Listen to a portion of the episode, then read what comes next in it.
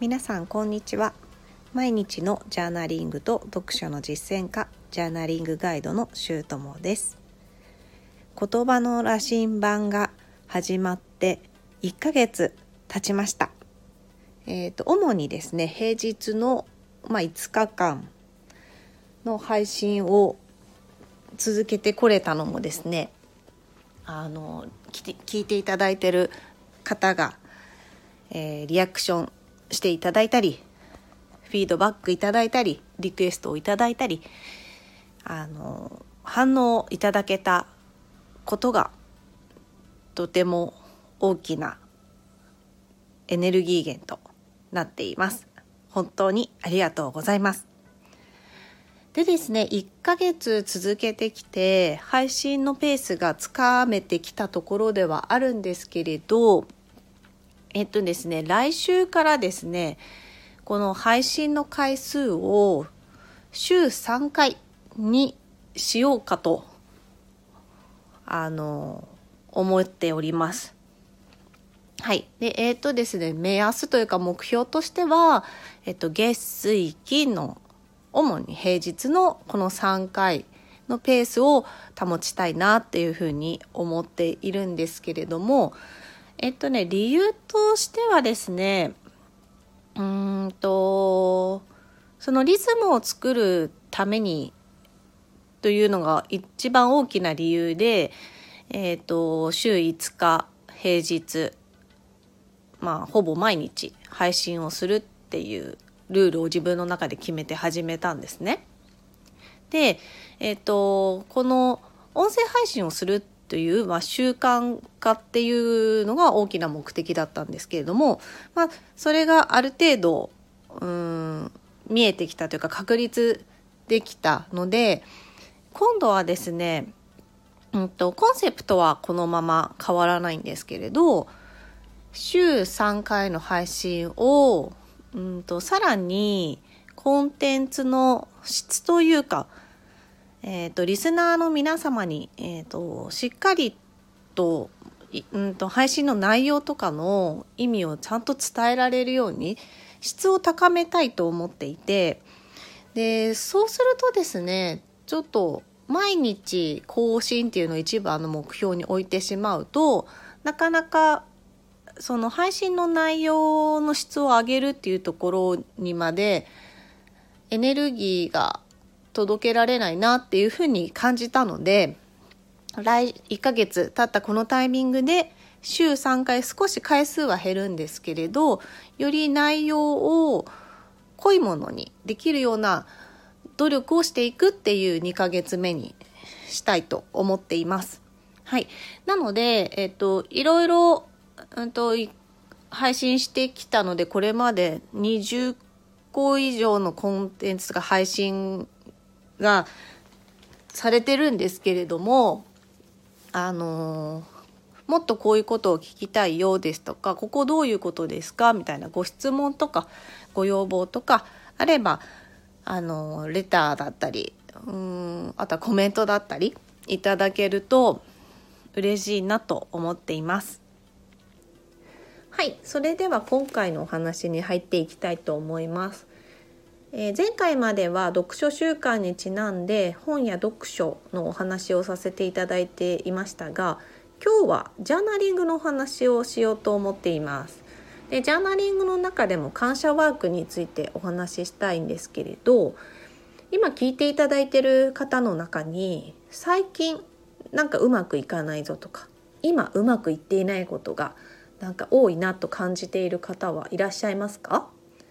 えっと、私自身がですね、まあ、ここ数ヶ月ぐらいかなを振り返るというかふと立ち止まってあの思い返してみた時になんかスムーズにいってないんじゃないかっていうのがあったんですね。でじゃあなんでスムーズにいかないのかなって思った時にあの感謝の気持ちが足りていないんじゃないかと思ったわけです。まあ私自身の在り方っていうところですね。でじゃあなぜこの私が感謝が足りてないからことがうまくいかないかっていうことになるかっていうと、まあ、これは波動の法則とかエネルギーの法則、まあ、いわゆる目に見えないものの話にななるんですけれど、えっと、私たち人間はそもそもエネルギーの集合体でできていて私自身がその発するエネルギーがまあ現実として見えるとか現実に自分に跳ね返ってきて受け取るっていう簡単に言うとそういう法則があるんですけれどつまり私が感謝の波動を放っていれば感謝されることが起こったりさらに自分が感謝することが増えていくっていうのがこの法則からは言えるんですけれどもうまくいっていないっていうまあ不平とか不満に近いものっていうのが目の前に現れているとか現れ続けているっていうことは私自身がその波動を発しているっていう可能性があるわけですね。まあ、なのでそのあり方波動とかエネルギーの自分自身の使い方から変えていこうということで感謝の、波動とかエネルギーを増やしたいって思ったわけなんですけれどじゃあそのために何ができるかっていうと最近できていなかった感謝ワークを再開させようっていう決断をしたわけです。で、えっと、最近できていなかった感謝ワークっていうのはそもそも3月の秋分のあたりから3ヶ月間ぐらいノートブック修道院というオンラインサロンに入ってましてでそこでこの感謝ワークっていう詳しいやり方を私は教わりました。でその参考にしていた本というのがロンダ・バーンさんという方が書かれた「ザ・マジック」っていう本になります。でこの本には28個28日間のレッスンが書かれていてそれを毎日行うことで、えーと、感謝の、うん、エネルギーがまあ高まるのもそうですし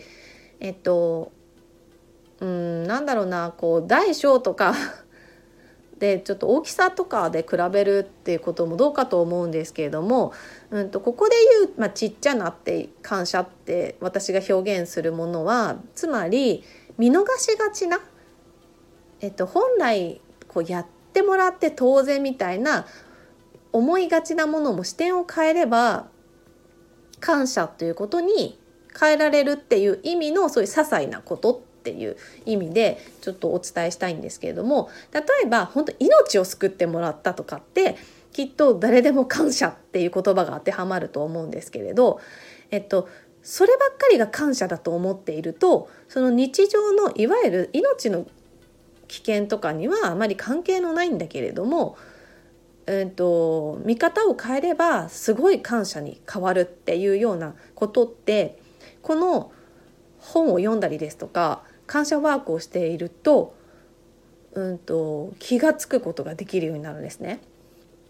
はい、で、まあ、そういう意味で日頃っていうかこう日常的にその感謝することっていうのはもう今1日10個書くっていうのが私が行っている感謝ワークなんですけどこれが結構簡単に10個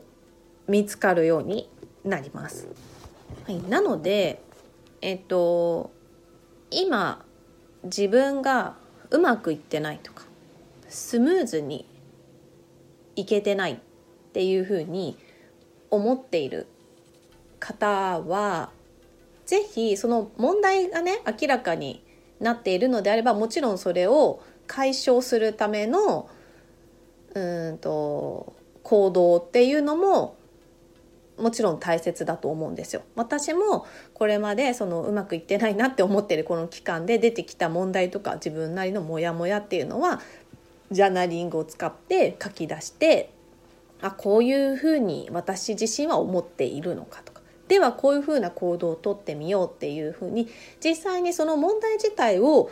うんとほったらかしにはしないで行動に結びつけて、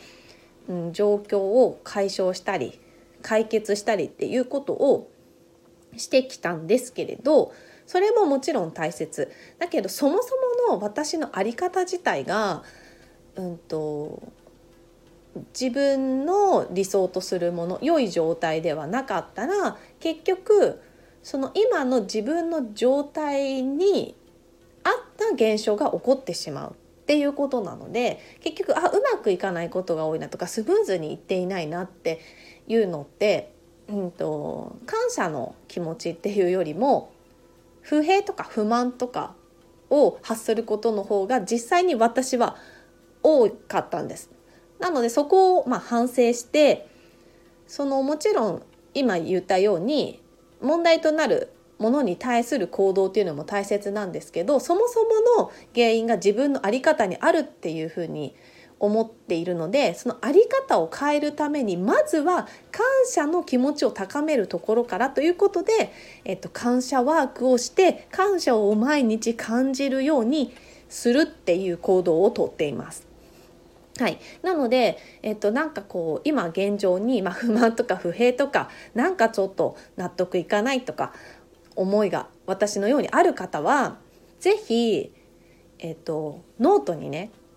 感謝できることを書き出してみてください。で私の方法は毎日10個書き出す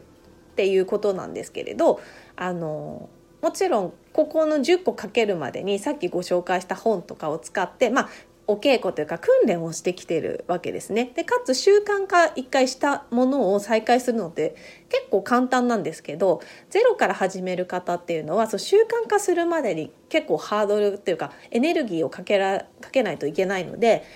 まずは自分ができるところから1日1個でもいいので今日感謝したこととか感謝できることっていうのに思いを巡らせて実際に書き出してみてください。まあ思うだけでもいいんですけどより書き出した方がもう字として文字として形にして客観的に見えるのでおすすめです。はい、ぜひやってみてください。今日はここまでになります。お聞きくださりありがとうございました。このチャンネルでは言葉の力ジャーナリングの奥深さをリスナーの皆様と探っていく時間にしたいと思っています。配信のご感想やご質問気づきなどはコメントやレターでいただけると嬉しいです。また次回新しい話題や気づきの配信でお会いしましょう。皆さんの日常が言葉の力でさらに豊かになりますように。